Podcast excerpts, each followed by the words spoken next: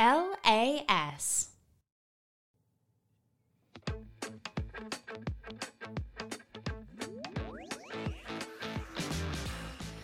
Welcome to The Dangerous Leader, where we invite leaders to share their best experiences thriving in a world that expects them to conform so that you can thrive too. Hey there, I am Dr. Jennifer Murphy, soon to be Smith, but we'll get into that in a later episode. Here, along with Alex Schulte in the producer box. Now, I am the creator of the Art of Living Dangerously leadership model. And as such, I love to solve the world's problems. Hey, Alex, if there was one world problem that you could solve, what would it be? Uh, hunger. Hunger. I love it. And that was that same kind of mindset that our guest today had was he saw a problem, he experienced a problem, and he went in to try to help solve it. So today I've got Aaron Horn on the show, who is among many, many roles, the president of Beat Cancer Today, a nonprofit that is focused on beating childhood cancer. Now, Aaron's one of those people you would never know has so much going on, like as he does. It's kind of insane. But today we're going to talk about how he, quote unquote, stumbled into founding Beat Cancer Today and has allowed Eli's Army to continue to march forward in concert with that. And we talk about leadership, dad jokes, and his passion for banning railroad track photos. With that, I bring you the latest episode of the Dangerous Leader podcast and my guest, Aaron Horn. And I'm sure you will chug on over to your favorite railroad track to save lives after listening today, too.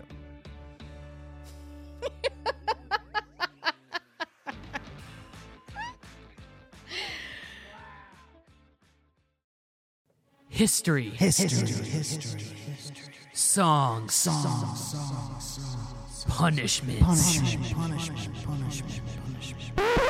All of this is on Historically Inaccurate with me, Jake Trumper. And me, Alex Schulte. Learn about history in a fun and unique way with our weekly podcast, Historically Inaccurate. Each week, we put a spotlight on a moment in history. And if you were like me in school who liked history but had trouble paying attention in class, don't worry. We're going to present this knowledge in an easily digestible way. Like when you put medicine in peanut butter for your dog. Or like when you put medicine in your peanut butter for me. Historically Inaccurate is produced and distributed by the LAS Media Network right here in Cedar Rapids, Iowa. To learn more about this, head on over to lasmedianetwork.com slash historically inaccurate. And if you want access to the exclusive Historically Inaccurate After Dark, consider subscribing to LAS Plus. Head on over to lasmedianetwork.com slash plus to get started.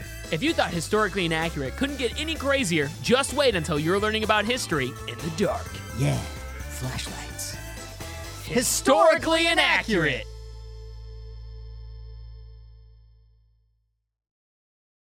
Well, thank you, Aaron, for being here today. I am excited. Um, so, for those of you that don't know, Aaron is currently the director of or executive director at NewBoCo. He used to be my boss. And I have the funniest story to tell about that because we were, I don't know if you even remember this, Aaron, but we were at Entrefest just this past year and we're at the bar doing one of the um, kind of the hosted meet and greet networking kind of things. And for whatever reason, like Aaron's, like I said something and some sort of profanity flew out of my mouth. And I turned around and Aaron's standing there and I was like, oh, sorry. And then I'm like, why am I apologizing to you? Like, Aaron is the last boss that is going to give a crap if I say shit or fuck or whatever is coming out of my mouth. Right. And so it was just one of those things. And I was like, it was one of those old school programming, right? Like, it's crazy how just weird habits or patterns will pop up in these crazy moments. But so um, I do have to tell you, I loved working for you. I think you're a fantastic leader, and I want to get into some of that. However, we're really not going to focus on NewBoCo so much today because you have this whole other world that you live and operate in. And so tell me about how that world formed. Yeah, sure. So um, I often get this question uh, because of all these bracelets that I wear. So that's usually the entry point for someone that I'm just meeting about Yeah. what's with all the bracelets. Yeah. Um, so I have a lot of different bracelets that I wear um, that all have just different kids' names on it. Um, these are kids that we met during our journey with uh, my oldest son Eli when he was diagnosed with cancer. So Eli was about three and a half years old um, at the time we lived in Ames, Iowa. And was having a lot of problems, um, kind of uh, stomach issues and things like that. So just kept going back to the doctor. Hey, what's going on? Hey, what's going on? And finally, one morning he he couldn't walk, and I was like, okay, this is serious. So I called the pediatrician. To his benefit, like I, I called him at like seven in the morning, said I'm bringing him in, and I'm not leaving until we got answers. He goes, absolutely, I'll come open the doors. So um, went into Mary Greeley, and he's like, let's just do some scans. So did some scans, and he came back. He's like, oh, Aaron, he's like, we have a massive tumor. He's like, it's up in his chest, it's down in his pelvis, it's it's huge. You have to get to Iowa City today. And he's like, I can either get you an ambulance or you can just go. I said, We're getting in the car. So jumped in the car, drove to Iowa City, um, Stead Family Children's Hospital. We were there for about 32 days straight, um, where from as soon as we entered and they were waiting for us, let's get the biopsy, let's figure out what this is. Um, so they diagnosed him stage four um, neuroblastoma cancer, pretty rare starts in the adrenal gland. Um, and so they're like, immediately, boom, here's a protocol. We're going to get started, chemo, you know, all the things. So, as you do, and this is 2007. Yeah. So, as you do, you jump on Google and then figure out, oh, should not have done that. Yes. Um, but it was good because we figured out kind of the leading research in neuroblastoma in the world was actually in New York City. So Memorial Sloan Kettering Cancer Center was doing antibody treatment for neuroblastoma. And so after about 30 days of doing chemo and things like that, Iowa kind of brought up the the idea of at least going out there for a consult, and then um, their surgeon had had only done a couple neuroblastoma surgeries at the University of Iowa at the time, uh, whereas the one in New York did five a week. Yeah. And so they were totally understanding, like, yep, that makes sense, no problem. So we were specifically going out to New York for the surgery. So did that, had a 14 and a half hour surgery where they're basically just peeling off every little bit that they can after the chemo had shrunk it down. Um, and then the recovery was so long that they said, hey, let's do another round of chemo here. So we started doing some of that. Then we came back to Iowa to continue treatment. And we eventually got to this spot where Iowa said, okay, are you going to do New York treatment or are you going to do Iowa treatment? So you kind of got to make a decision because we would do something different. And so we're like, all right, let's let's go to New York. So basically packed up, went out to New York, stayed there for one year straight, basically where we were doing 3F8 antibody treatments. Um, that actually cleared the cancer. Uh, so all of the chemo and radiation and antibody treatments cleared Eli. He had to keep going back uh, every month, every other month for more just to make sure it caught anything that was microscopic in there. essentially, how it works is it highlights the neuroblastoma cells, so your own body attacks it. So you bump up your white blood cells, you put this on there, uh, or you, you give this medicine so that it highlights the neuroblastoma, your body attacks it, clears it up. Yeah. Um, so fast forward, he's able to kind of go back to New York and and go through the treatment, come back, go to school, go back to New York, treatment, come back, go to school. So we did that for a while, um, and then just a regular blood work that got sent to Mayo Clinic actually because we could do blood work in Des Moines, we could do blood work in Ames. You know, we didn't have to go to New York for everything. Um, and one of those normal blood work checks said mm, something's not right here. So looked at it and it was leukemia, which ironically is a known side effect of chemo is it can give you cancer. Yes. So uh, AML, the really the treatment option for that was um, a, a transplant, complete transplant. Yeah. And since New York had done so much of his treatment, we could have certainly done a transplant here in Iowa, but we thought we just want to be back with those doctors that have worked with him for so many years. So went back out there at the end of 2011, more chemo, prep for transplant, did the transplant, and then he didn't make it through the transplant process. So he mm. passed away in January of 2012. Yeah. Yeah. So all of that is going on. Yeah. You are all over the place geographically. I imagine you're all over the place emotionally. Yeah, of course. Uh, so tell me about how did your family ride this out? How did you and your family? Because you had, did you have other children at the time? So, um, my wife at the time um, was pregnant with Isaiah, um, my other son, uh, when when this all started happening. Right. So Isaiah actually grew up his very first year. He was two weeks old when we went out to the Ronald McDonald House in New York, and we didn't come back for that first stint until he was one. yeah. So he like celebrated his first birthday uh, in New York. So uh, very much they called him the Ronald McDonald House baby because he was passed around and you know running around with all the kids. it's a whole new meaning to it takes a village. um, yeah, for sure. Yeah. So, um, so you know, very much that was all that was all going on, um, and then um, just from from well, sorry, what was what's the? What's I was saying, what was your what was going on with your family? What was going on with Yeah. you? You know, during that time. Yeah, so I had a full time job, Yeah. uh, obviously, and so I was um, heading up an IT group uh, for a bioag company in Ames.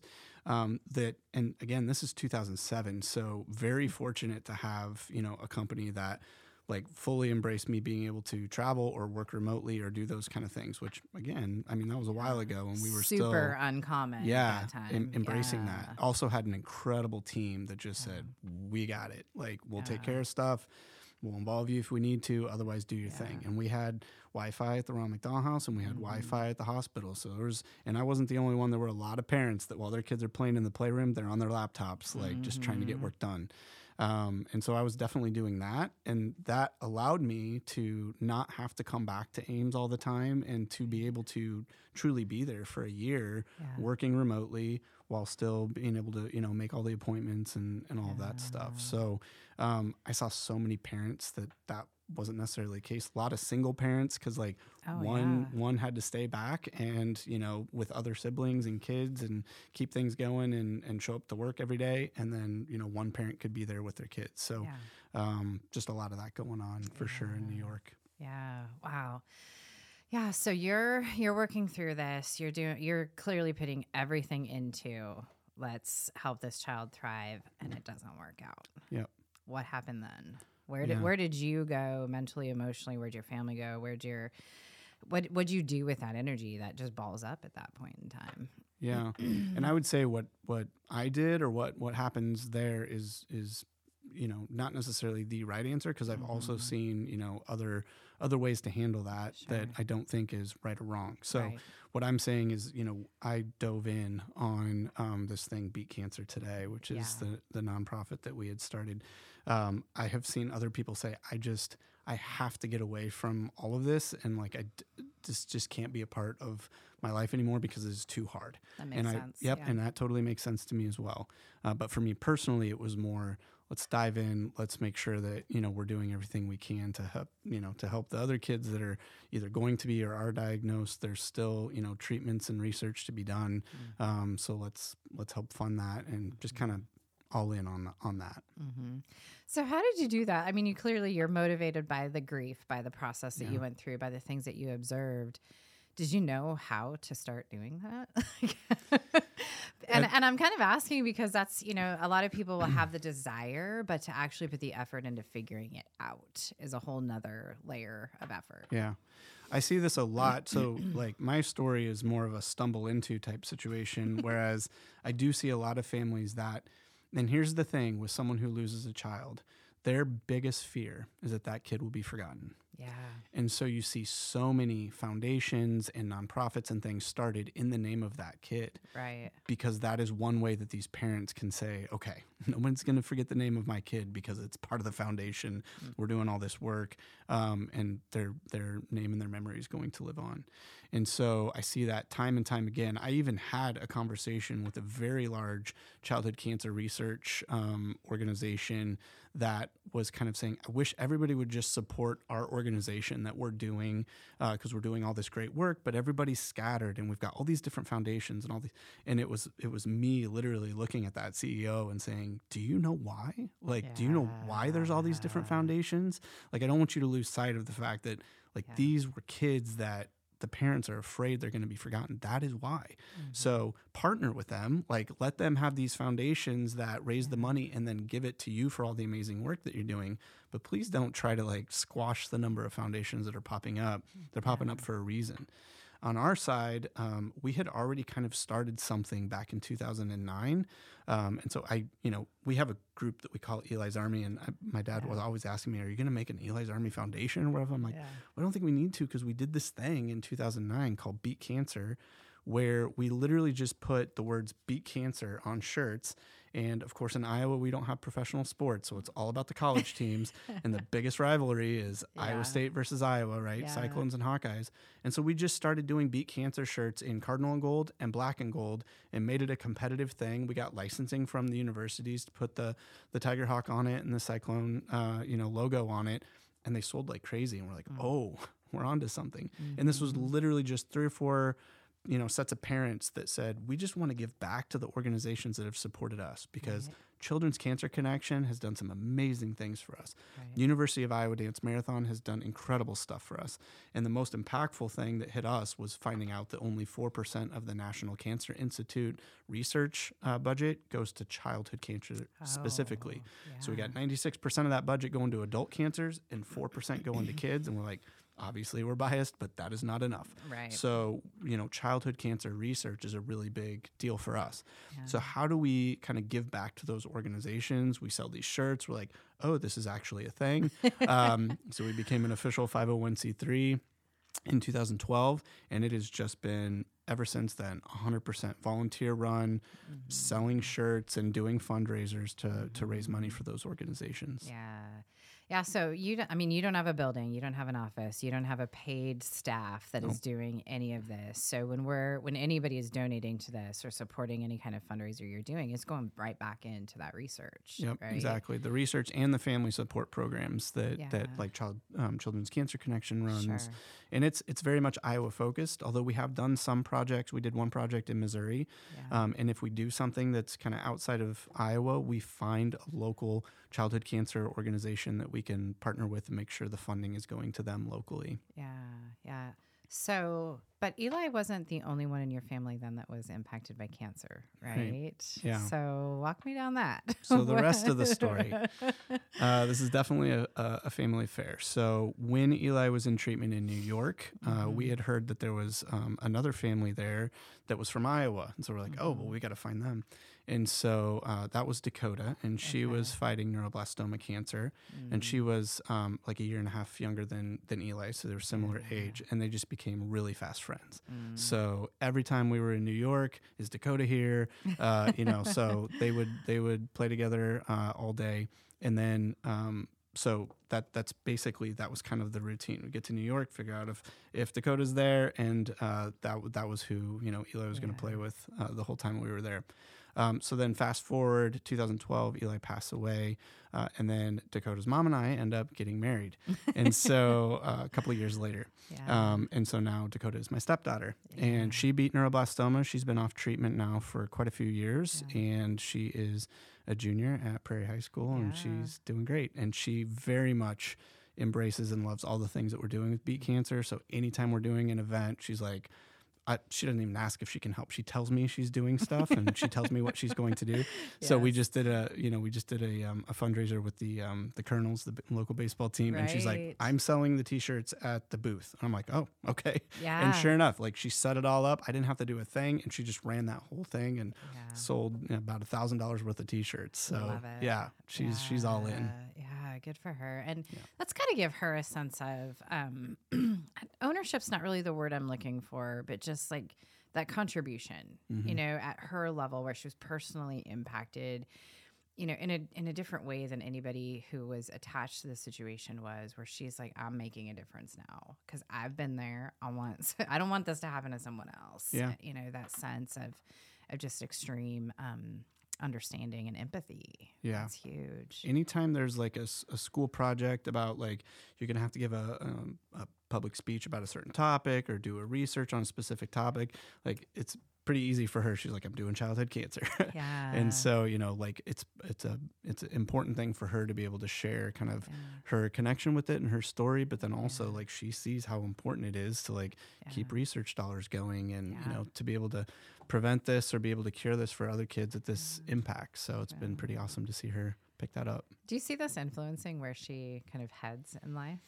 I mean, she's already talking about she's thinking about nursing, and you know, like she was originally talking about like child life, and you know, all those things, like people who directly impacted her and her life, and she saw how important that was. Like you can tell, it's already like starting to shape her thoughts about her future. Yeah, and that's it's that's so interesting with the just the way that I think about leadership and I think about just our philosophy of life. I'm always I always go back to the idea of the Fibonacci sequence, where like we are the sum. I, and the way I couch it, I, I take some um, creative license with it. we are the sum of our previous experiences, and so everything that's happened to us kind of brings us to where we are today and then influences the way we make decisions for our future. And so that to me is, is such a clear example of that happening in her world. Yeah, for sure. Yeah. So you have this foundation you're running, but you're also affiliated with another um, organization out in New York still, right? You still maintain those Yeah. connections. So, Yeah. yeah. So I get to serve as a board chair for Candlelighters New York City, and Candlelighters New York City essentially is, you know, we've got all of these uh, kids coming from all over the world to come to Memorial um, Sloan can, oh, MSKCC. I just never say it that way. It's so much easier. Uh, so they're coming to Sloan um, from all over the world, and they come into New York City. And of course, there's ones like uh, us that was, you know, uh, lived in the middle of a cornfield on a gravel road in Iowa, and now I'm in New York City. Um, and there's people New who York come from City. New York City. what was that commercial? It was yeah, the, salsa, the right? Picasso. Yeah, Yeah, the El salsa. Paso, Yeah, El right? Paso. Yep. That's it. That's it. Uh, so there's people like that times like the Ronald McDonald House, for example, holds 93 families. So 93 families from all over the world coming and they're out of place. And so um, Candlelighters really just embraces, hey, you're in New York. What can we do for you? Do you need strollers? Do you need pillows? Do you need blankets? Do you need, you know, what do you need? And most certainly, are you having a birthday? You need a party. Like we're gonna do a real party, and we're gonna go to you know uh, Toys R Us or you know FAO Schwarz or whatever, and have a big party for you. Love it. Like that's the kind of stuff. Um, or even just hey, do the moms need to get away and have a glass of wine, or let's get some babysitting to to watch the kids and play with the kids while the moms um, you know just kind of go talk with each other. So just so many different things that Candlelighters provides for those families that are um, in town, whether it be you know just for a, an extended time like we were, or whether they're just in for you know a checkup. I think that's one of the cool things is when these families have to come back every year for a checkup and they get to reconnect, even if they're only in town for two days or whatever. Um, and so even though I'm in Iowa, I'm still able to to work with that organization. It's awesome. It's very very similar. It's got one paid staff and then a bunch of volunteers um, that are all just you know impacting literally hundreds of kids that are coming into New York City for treatment. It just reminds me of the like the research around well-being and we talk and the research around well-being talks about that social support system. Hmm. And so when you're in a situation where like well-being is not like you're there because it's not good well-being, like you're not on that positive side of that and it sounds to me like what they're doing is creating those opportunities for that not to have to go as dark as it could. Yeah. You know, for and I love I love that imagery of the candlelighters. I think the first time I saw you mention that on social media, I was like, God, what a great name, you Yeah, know, for, for an sure. organization like this. But just that idea that we, to your point, you've got maybe 93 families from 93 different places, but now you're going to create a community. Mm-hmm. And it's not just because you're in the same house, it's because someone is helping you to create that community to be supported, which I, my, you know, the research says that makes a tough situation easier. It sounds like experientially, Mm-hmm. it makes a tough situation easier as well. Well, there's so many opportunities, uh, even in New York too, that it, it was interesting to watch other families. So for whatever reason, when we got to New York, I'm like, we're we're we're living life, right? So we would literally, uh, and even before we even knew better, we would take uh, a wheelchair from the hospital and like literally get on a subway to go like to the zoo or something, Right. you know, and got so many weird looks. Like, you're pushing a little kid in this big wheelchair. What are you doing? uh, you know, but so that was my mentality early on was like, we got to keep doing stuff. We got to keep, you know, living essentially. Go to the museum, like take advantage of all the stuff that's here. Um, and so that's one of the things that for those that don't know how to do that when they're in a scary big city like New York, um, how do we introduce them to, hey, we got some free Yankees tickets. You should go. Here's how you do it. Here's how you take the subway. Or uh, a lot of times, um, NYPD is so awesome, and they'll uh, they'll partner with Candlelighters often on, oh, you need a, a New York City police van to transport a bunch of kids to a Yankees Oh, game. love it. Absolutely, we'll do that. So just stuff like that that happens all the time, and it just gives them a really cool experience. And hopefully, you know, when they leave New York and everything is great, they're thinking Mm-hmm. back on all those really fun experiences they had and how they felt supported and in that community, as opposed to remembering all the the pokes and the needles in the Oh, hospital and all that. Yeah. So you just touched on it, like your mindset is in this process. But um, we also touched on like the, how hard that was to have Eli's death happen. How did you, how did you maintain your own emotional, intellectual bel- well-being through all of this? What were the things that you relied on to keep yourself moving forward as a father who is? Pro- I'm guessing. I, I know I would feel powerless in that situation. I remember that sense when my son was in the hospital just as a preemie without any complications. That sense of oh my like literally relying on other people to do the right thing right now and me to know what questions to ask. Yeah. How did you maintain your own sense of of, of presence and well being for you? I think it was probably mostly focusing in on the things that I could control. Sure. So some of those things were decision making about, you know, I was obviously the best advocate for Eli and what he needed. Um, so making sure that I was focused on that, doing the research, like I, you know, joked about getting on Google's a bad thing, but it was actually a good thing. Like figuring out what my options were, uh, you know, for Eli, and then the, you know, the the the social well, uh, mental well being and things like that of keeping things normal. I, I often did get teased about being uh, sometimes hard on Eli, like you know, even in the hospital if he was acting out or whatever. Like I cracked down on it because I'm like, no, you don't get a pass just because you're going through this. I understand it stinks, but you like you still have to be a good human, right? So we're still going to parent you, uh, even even in this situation. But focusing on the things that I could control or that I could help with, because you're right, so much of it was out of my control that I couldn't do anything about. So there's really no point on focusing on that or just lamenting over that. Uh, you know, when you can actually turn your focus on something that you can do. And I think part of the Beat Cancer story is that is something you can do. So, um, what can I do to help, you know, either these organizations or for other families that are going to follow in these footsteps? And unfortunately, what can we do to make sure that they have, you know, uh, ultimately a better outcome? Was that a practice you had before you went into that situation, or do you think that really developed while you were in that situation as a, as almost a coping mechanism that became a positive practice? Hmm. That's a good question. I don't know if I've ever thought about that before. I think, um, you know, maybe maybe some of that foundation was was in me somewhere that I never had to really like execute before.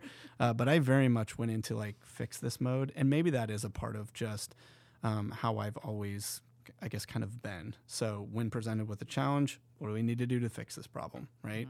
And so this was obviously a, a challenge of a whole different, you know, level.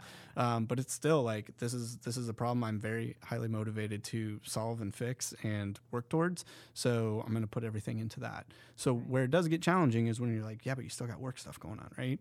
Um, so how do I make sure that everything is still going okay, like with work, and that I can put the time in? But if ever there is a decision between you got to do this uh, for Eli and his treatment or work, everyone understood where I was going to default to, right? So it's it's Eli first and, and getting through this first, and then again having an amazing team that can pick up anything that you know any balls that get dropped or anything like that. I, t- I just didn't have to worry about it. Um, so I guess that mentality of uh, let's let's hit it head on and let's figure out how to fix this problem was was probably always always there. I just never had to apply it to something so personal before. Right. Yeah. And it's interesting. I just having worked for you and around you a little bit, I can see where that attitude plays in the workplace too. Hmm. Like you are very good at, hey, here's what needs to happen, and then letting people go do it while you focus on the thing that is most important for you to be focusing on. Yeah. And you know, I've watched you, you know, go on vacation or take days off or head out to New York to do something with candlelighters, and you're just like, "Hey, team, I'm out. Work it. You Yep. know, here's what needs to happen. I'll be available then." But like you, I think that practice that maybe maybe you really established while you were in that situation, I can see where that has trickled in to the way that you hmm. lead others today at NewBoCo. So Yeah. it, that's interesting. And I, I also think the relationship that you have with the Beat Cancer team, that kind of non hierarchical, we're going to put this rigid structure and all this infrastructure in place, plays really well for some of the you know the work that NewBoCo does and just the way that I mean, you've got a whole passel of kids these days. you've Yeah. got you know you're running this foundation. You're still with candlelighters. You're running NewBoCo. Your kids want your space and time. Hmm. Your wife wants your space and time. You watch football. You know you do the things it's a lot. And I, you know, there's times I will see you out doing things and I'm like, wait, I just saw him at NewBoCo like an hour ago and now he's at the sunflower patch. what what is happening? Like Yeah. how is he making all of this work for him? And I've never I'm not saying you never complain. I've never heard you like get irritable or or bitchy about that, quite frankly. So to me what that says is you what I interpret that as and what I admire in that is the ability to really get, be very clear on what's most important right now. Mhm. that that sense, and that is something I personally have struggled with off and on multiple times throughout my life of just getting entirely too freaking busy and losing sight. And then I hear something from my son, like, God, mom, you're always on the computer, or you're always taking a call, or you're always like, Can we just watch a show? Can you put your phone down? You know, and I'm Right. like, Canary in the coal mine. Yeah. You know, I'm I'm losing sight of what's most important right now. So what's your Yeah. canaries in the coal mine? How do you tell when you're getting out of alignment with that stuff? Yeah, I mean, I think sometimes kids can be good for that too. Like, uh, man, was a couple days ago, Mike is like, uh, "Dad, stop looking at your phone. Look at me." and it was very much like a four-year-old thing to say, and I'm Right. like, "You're right, buddy. Like, I should be looking at you. Yeah. I should be watching you throw that ball." Um, so you know, sometimes that'll that'll keep you in check. But I think one of the biggest things I learned through, you know, all the th- uh, everything that we went through with Eli and all of that was just to not sweat the small stuff Right. and I I could so easily get bogged down by you know things that just don't matter. And so when you go through something like that, it it completely paints reality differently as far as like what actually matters, right? And so you know I, I I don't even remember where I heard this, but you know heard someone talk about how you know somebody gets so upset because there's muddy footprints in the kitchen, uh, you know because someone you know tracked mud in That would be me. uh, you know, compared to someone who lost their kid and Yeah. they don't have, you know, they, they don't have muddy footprints for that reason. That's all. Yeah. You know, it's just like this uh, kind of brings you back down to, you know, reality and what you should be thankful for and what you should be upset about and what you shouldn't be upset about. Now, I'm not saying I don't get upset about muddy footprints because I do. Uh, but, you know, it is one of those kind of reality check things too. It's like, does that really matter? Honestly, does it really matter? And I think you can apply that in work. You can get so caught up in drama or in things that truly just don't matter. It's like, let's keep looking at big picture. Let's figure out can we move past this? Does this really matter? Is this a big deal? Or, you know, can we can we fix this? So I think for me that was one thing. I probably didn't have that great of a concept of um, you know, not not sweating the small stuff Right. until this happened, and then it very much became. And it, sometimes I do still sweat the small stuff, but it very much like I'm much quicker to come back to like this doesn't really matter. Right, right. And I think that is such a good perspective because everybody's like whatever that catalyst is in anybody's life can be different. It doesn't have to be the death of a child or someone in your family. It could be a car accident. It could be tripping on the sidewalk in front of a group of people. Like there's a million and one things that that could be for people that really raises that awareness and I think so often we miss those opportunities because we let fear or embarrassment or shame or something get in the way of that. And we allow ourselves to go down a path of, I wish I could have prevented versus what am I going to do Yeah. with this experience? What am I, where am I taking this? And you definitely chose to take that. I'm, you know, I'm digging in. I'm going to go do something with it. This is important to me, and it's made an impact. You know, so Beat Cancer has been in in business, quote unquote, officially for 10 years, um, unofficially th- 13. As am I, Yep. I should not do public math. We all know this. I don't know why I try. Um, but, you know, so 13 years. Um, what's the impact that you hope this organization makes?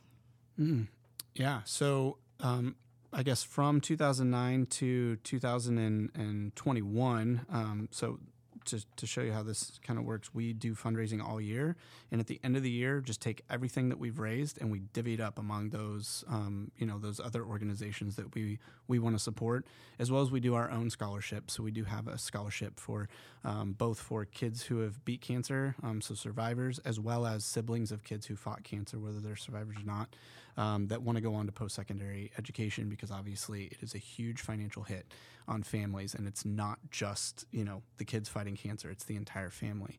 So we do have our own scholarships. That's really the only thing that we do that's kind of quote unquote ours. Um, but we just take the money that we have at the end of the year that we raised, take out you know my legal expenses or insurance or all, all that kind of stuff uh, that's very minimal, and then divide it up among those organizations. And so we've done that since 2009, and through 2021, we officially broke the half million dollar mark, which is awesome. So $505,000 have gone to those organizations that have supported our, our families. And so really for the you know I've always kind of said beat cancer. Half of it is marketing, uh, half of it is just awareness and letting people know, hey, childhood cancer is a thing and it's underfunded and we need to do uh, more. And then the other half is truly raising the funds and, and being able to do something with that. Um, and so I just hope for that impact to continue and to grow. And so I took a lot of pride before COVID that every single year the amount that we were able to give out kept increasing year over year. Then COVID, bleh. and then you know the next year after COVID still rough. So I'm just hoping that that kind of can can continue to grow and that you know I don't know how long it's going to take, but it's going to be a pretty big celebration when we hit a million bucks. That'll Heck be really yeah. fun.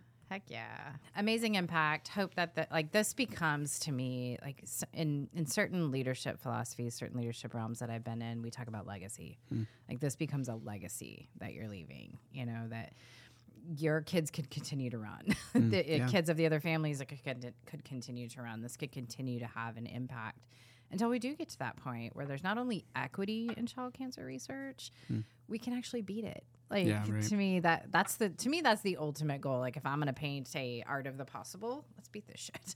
let's hmm. get let's just get rid of it. Let's not have to have any family ever deal with this again. For sure. We know that can be that's possibly a quite long runway. So the legacy that you're building, the ability you have to touch people that you may never even meet Yeah. is is significant. That's a really big deal. Well, I will tell you, I mean, and I'm no exception to the rule of you never, you know, you don't want your kid's name to be forgotten. So, Right. you know, a lot of a lot of people, I never even really thought too much about it until someone said it. Um, it strikes me how you sign off on your emails from Beat Cancer uh, with hope, Aaron, Eli's dad.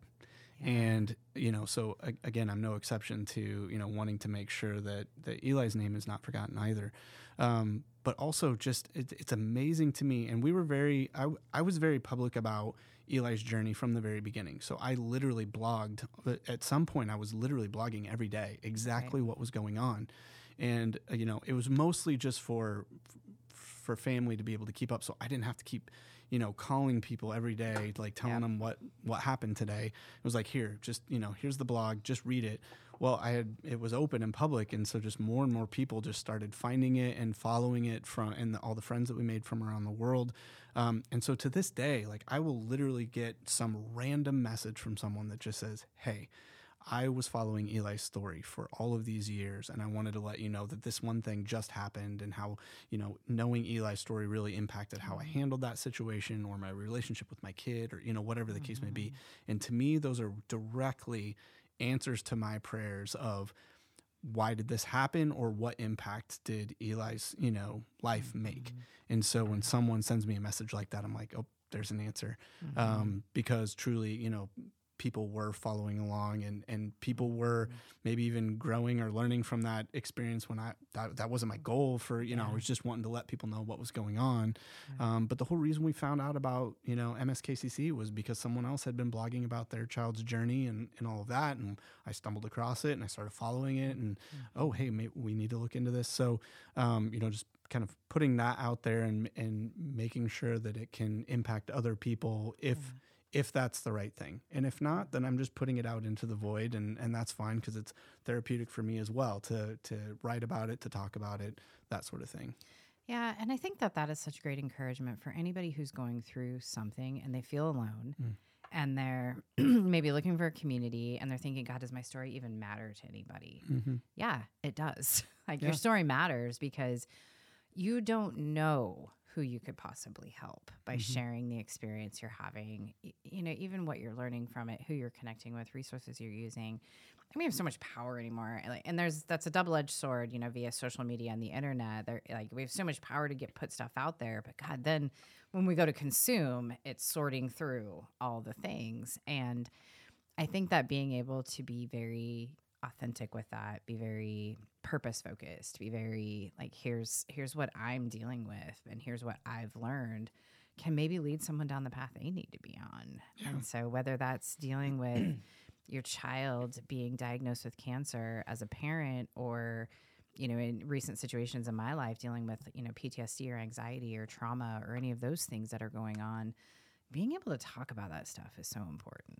Being able to know that there are other people out there. You're not alone. You're not the only one. And there's there's people that will w- want to help you.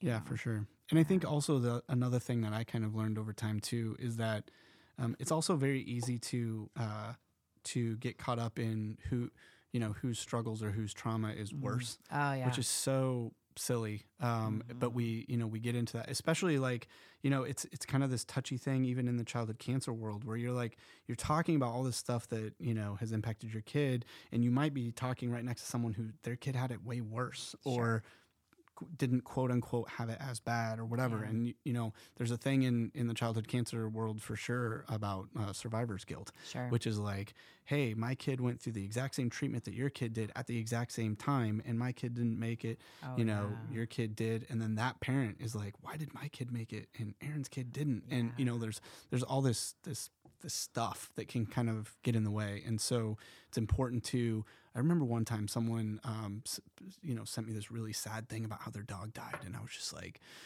okay so that is traumatic for them um Yeah. they probably don't you know understand or recognize like you know Yeah. they, they weren't sending it to just me they were sending it to a bunch of people and i was like okay so they probably didn't think about how you know i would be comparing my experience to their experience but it's important for me to understand that that is traumatic for them and that they Mm-hmm. need you know sympathy and empathy and and care uh, and there's absolutely no point in trying to compare that to you know any of the struggles or anything that that i went through and so and and people do that a lot where they are cognizant of it when they're talking to me and they're like you know hey my you know my my brother or my dad or my whatever and they're mm. like and i know that's not the same thing. And i'm like i know and mm. i know it's not the same thing. Like i'm not trying to compare.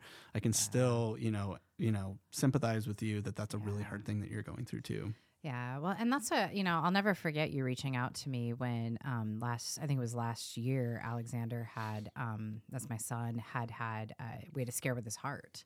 You know, we just got the news that there's something wrong with his heart, and we didn't know really where that was going to go. And I was in that mindset of, I don't know anything. I can't control what's going on. I'm just going to keep working. Hmm. And so I tried, and then I was just like, and you know, and my mind is a billion places, and I'm trying to mm-hmm. stay off of Google to mm-hmm. your earlier point, and mm-hmm. I'm trying not to freak out, and I'm trying not to lose my mind. And you sent me a mess, and I and then I just finally was like, I can't, like, I cannot. I'm not being productive. I can't be on here. And I put something in Slack, and you reached out. And were like, I understand. yeah you know, I, I, this is hard. Take your time. Yep. You know, and that was that was so helpful because then I'm like, oh God, of course he understands. Mm. You know, and and then I did. I went to that place. I was like, oh God, Aaron's son had so much worse than like I'm Yeah. just doing a little heart problem. My son's gonna be fine. You know, yeah, and you know, so I went through this whole thing in my mind, and then I was like, you know what, no. And I love my friend Denny says this all the time. He's like, trauma is so relative. Mm. You know, what I can deal with and handle and survive, someone else might not be able to. What pains me, the experience I have, is not going to be the same as anyone else's. So, what's going to hurt me is not like there's no real comparison. It's just an experience. yeah You know? and then that's on us to show grace to other people that are going through something Absolutely. Absolutely. So I appreciate that. So um, I've been trying to figure out how to work this in. So I'm just going to say it. You're an amazing dad joke teller. Ugh. If I can shift topics for just a second. no. And you know that's one of the things I just I do I treasure I treasure a lot of things about you, but I do treasure that about you because it is like it and it is so, I always feel so good when I can get you, you mm. know, like when Mm. you'll say than a good something and I can throw a pun in there and I'm like yes I got Aaron. Um, so, but I mean, at NewBoCo, we had a dad jokes channel Mm. in the Vault Slack, right? And Mm-hmm. you, your kids got you a great shirt, and I, I, I suggested. I can't even remember what it was now. Yeah. What was the shirt you got for Father's Day this year? it said uh, dad jokes are how i roll but it's e-y-e yep.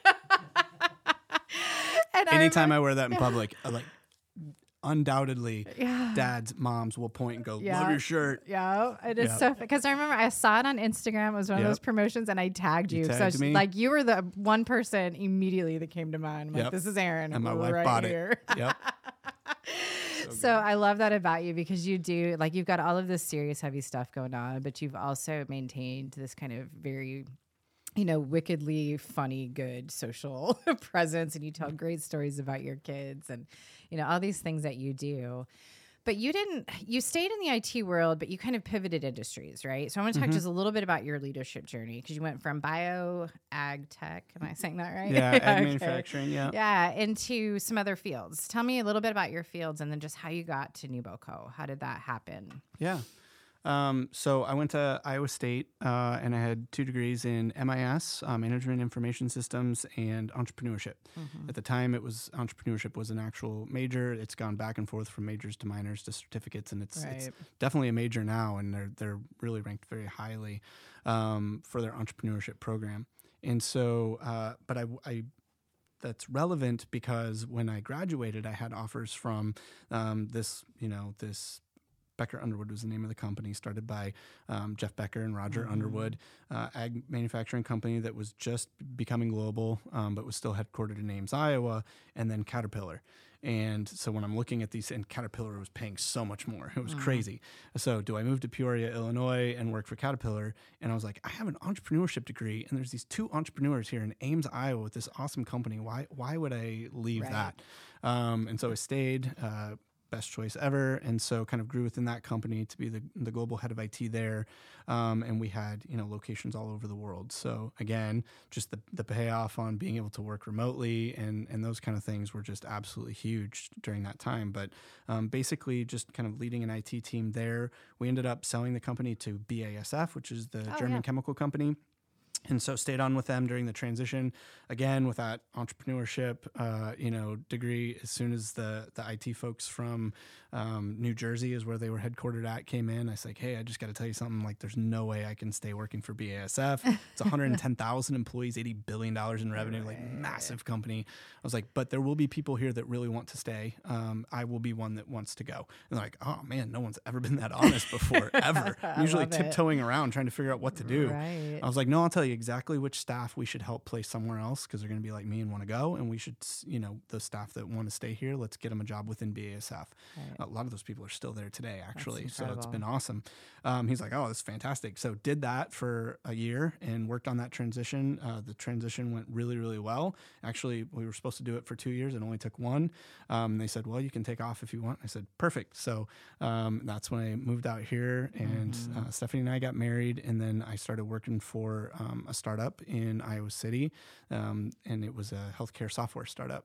So did that for a while. Um, and then uh, the Iowa Interstate Railroad is based out of Cedar Rapids. They were looking for someone to head up IT. Um, and the startup was kind of winding down. So made that shift over. But when I very first came over and started working um, for that startup, I said to all my friends in the startup world in central Iowa, who should I meet in eastern Iowa? Mm. And they all said, Mark Nolte and Eric Engelmann. These are, you know, these are two names in eastern Iowa you need to meet. Um, and so uh, met Mark and met Eric. And one of the things that Eric was doing, this is back in 2012. We were just talking about this. It was kind of there's uh, Thinc Iowa event happened um, where Brad Feld came and spoke in Des Moines. Yeah. And I think if you talk to a lot of leaders in the entrepreneurial uh, world, um, a lot of them will come back to that event in 2012 of like talking about startup communities and things like that. And the, the stuff that Brad was talking about, and he had written a book and all of this uh, was really kind of this thing like, we can do this in Iowa, right? Yeah. And so, um, you know, Eric was, was, doing the new building and thinking about starting up an accelerator. And so when I met him, he's like, Hey, I'm starting an accelerator. You want to help with that? So um, I was actually on the board of that accelerator. I was the chairman of the board. And then I came on full time in 2017 um, as the chief operating officer right before he took off for um, a sabbatical. yeah. so kind of um, took, took that role just while he was gone. And then he came Eric, back. come work for my company. Oh, Yeah, by the way, I'm I'm, gone for a year. I'm out. Good luck. Yeah. Uh, so no, that was that was really awesome. And then in 2020, he you know moved over to ISA Ventures, which is uh, a much bigger fund than what we started with for the accelerator. Uh, so it t- takes all of his time. So he moved over to that. That is, um, you know, we we partner with them for sure, but it's a completely separate entity from NewBoCo. Um, and so that's when I stepped up as executive director, and then Jill Wilkins took my spot as chief operating officer. So. Yeah, yeah, and that was such a great move. Jill's amazing. So Yeah, she is. yeah. So the the one thing that I that I do also laugh about with you is your um aversion, which I feel like is maybe saying it too lightly, to seeing people take pictures on railroad tracks. aversion is too late. My wife will tell you a version is too light from when we were at uh, Oktoberfest in downtown Des Moines, and she saw me literally run down and chase a photographer off the tracks with a, a beer mug in my hand, spilling beer while I ran, because this professional was photographer was taking senior photos on downtown Des Moines on the Iowa Interstate Railroad tracks, no. and uh, yeah, I couldn't stand for that. So No. got got her kicked off quite quickly. My wife was mortified. Uh, but yes, uh, if you want to get a rise out of me, uh, you can just take any photo that you find of someone taking their picture on the railroad tracks and just tag me in that Yeah. on Facebook, and yep, that'll Yeah. do it. And he is at H O R N I T. Yep, So exactly. everywhere. Yeah. no. Well, thanks, Aaron. Do you have any final thoughts you want to share? Just as part of your story, part of your journey? Yeah, I mean, I think again, don't sweat the small stuff um, was kind of the biggest takeaway from all that. I will also say that um, you know, as part of as part of leadership, like figuring out um, you know what parts of my style don't work for everyone. Um, so I think I can uh, I can say this is my style, and you know, it's very like you said, hands off, and here's what needs to get done. Go do it. I do run into issues sometimes when people need more than that, and I, I need to get better about recognizing that, um, especially if someone needs some sort of guidance or mentorship or that kind of thing. So I can I can almost be too uh, laissez faire about like here's what needs to get done, go do it, and ch- making sure I'm keeping in mind. But what support system do they need, or what structure do they need to make them successful? I can't just forget about that piece. Like I can't just just assume that everybody is like, yeah, I'll take it and run, because not everybody is that way or can be that way. So for some of the things that you kind of laud as like cool in leadership or Yeah. as as a big plus, you got to keep in mind that that can be it, there can be a negative side to that that you need to be cognizant of, so that you're making sure that you're you know helping other people that that doesn't really work for them. Yeah. Um, and so for me, I think especially just even in the last year or so, I've just been more aware of that. Like, okay, this is the way I've, this is the way I do things, but it actually could be a, a de- there could be a downside to that for other people Right. that I need to make sure that I'm helping lift them up too. So I've been trying to keep that in mind a lot lately. Yeah, that focus just on self awareness. Yeah. You know, and the impact that you're having. So yeah, I love it. Well, thank you so much, Aaron. Thank you. here. I appreciate This it is so great. much. All right.